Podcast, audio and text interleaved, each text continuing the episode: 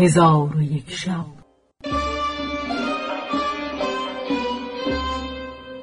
چون شب دویست و نود و هفتم برآمد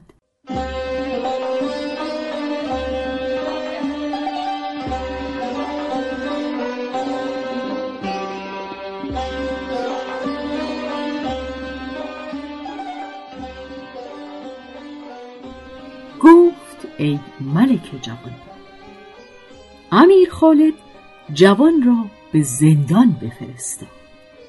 آن شب را به زندان اندر به روز آورد. چون روز برآمد مردمان به تفرج آن پسر در مکان موعود گرد آمدند و در بصره از مرد و زن هیچ کس نماند مگر اینکه به تماشای عقوبت آن پسر به در آمدند و امیر خالد نیز با بزرگان بسره سوار گشته بدان مکان در آمدند و قاضی را نیز بخواستند. آنگاه به حاضر آوردن آن پسر بفرمود. در حال آن پسر را بازوان بسته پای در قید آهنین بیاوردند و هیچ کس او را در آن حالت ندید مگر اینکه بدو بگریست و زنان را آواز به گریه و شیون بلند شد. قاضی فرمود زنان را ساکت کردند.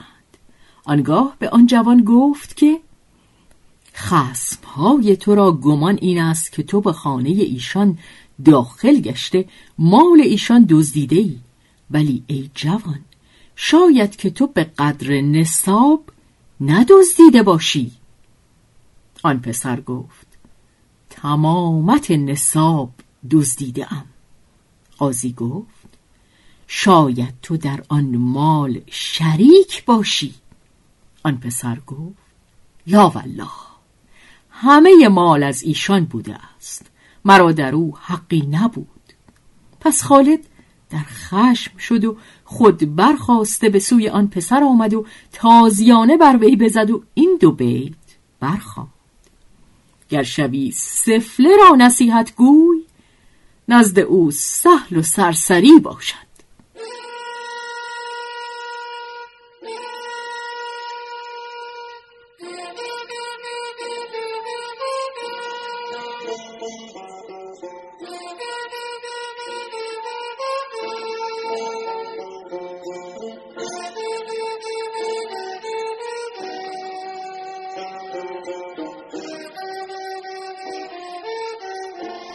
آنگاه فرمود دست او را ببرند. پس سیاف کاردی برنده از غلاف کشید. آن پسر دست پیش برد و سیاف کارد بر دست او نهاده. همی خواست دست او را از ساعد جدا کند که ناگاه دخترکی از میان زنان به شتاب هرچه تمامتر بیرون آمد که جامعی کهنه و چرکین در برداشت. پس فریاد برآورده خود را بر آن پسر بینداخت و نقاب از روی چون قمر یک سو کرد. مردمان آوازها بلند کردند و از همیت به حمایت برآمدند. نزدیک شد به سبب این حادثه فتنه برپا شود. آنگاه دخترک به آواز بلند ندا در داد و گفت ایوه الامیر تو را به خدا سوگند می‌دهم در بریدن دست او شتاب مکن تا این رقعه بخوانی. پس آن دخترک رقعه به امیر خالد داد. امیر خالد رقعه بگشود و این سه بیت در آن نوشته یافت. ایا امیر مزفر بدان و آگه باش. که هست عاشق من این جوان پاک سرشت. شگفت نیست که از دست بگذرد عمدا که جاه و مال به سودای من ز دست بهشت. بود ندزد و به دزدی همی کند اقرار که فاش کردن سر است پیش عاشق زشت.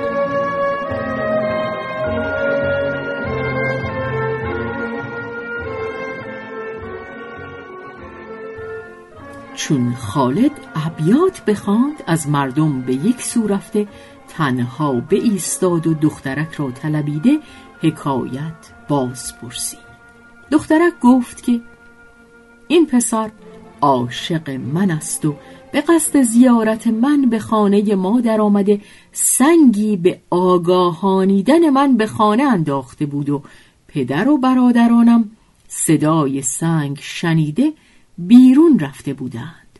چون این جوان ایشان را بدید به جمع آوردن چیزهای خانه پرداخت و خیش را چنان بنمود که دزدی همی کند و قصدش این بود که پرده از معشوقش برداشته نشود. پس چون پدر و برادرانم او را در این حالت بدیدند او را بگرفتند و به جهت دزدی به نزد امیر بیاوردند. او نیز به سرقت اعتراف کرد تا من رسوا نشوم و خود را از غایت جوانمردی بدین ورته بزرگ بینداخت.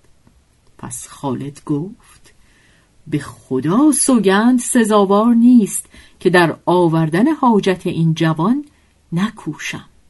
آنگاه پسر را نزد خود خوانده جبین او را بوسه داد و پدر دخترک را بخواست و به او گفت ایوه شیخ ما قصد کرده بودیم که دست این جوان را ببریم ولکن خدا مرا از این خطر نگاه داشت و اکنون ده هزار درم بدین پسر عطا کنم از آنکه او دست خود را از بحر پاس ناموس تو و ناموس دختر تو بذل کرده بود و دختر تو را نیز ده هزار درم عطا کنم که او مرا بیاگاهانید و از این خطر مرا باز داشت و از تو همی خواهم که اجازت دهی تا دختر تو را بدین پسر تزویج کند. آن شیخ گفت ایوه الامیر جواز دادم. پس خالد شکر خدا به جا آورد و بزمی نیکو و شایسته از برای عقد فروچی.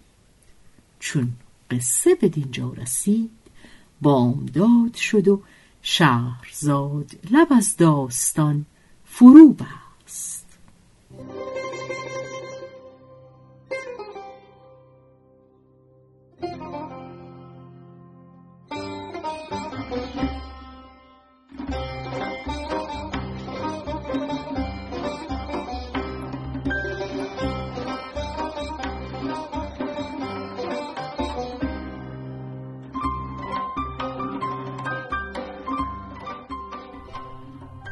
به روایت شهرزاد فتوهی.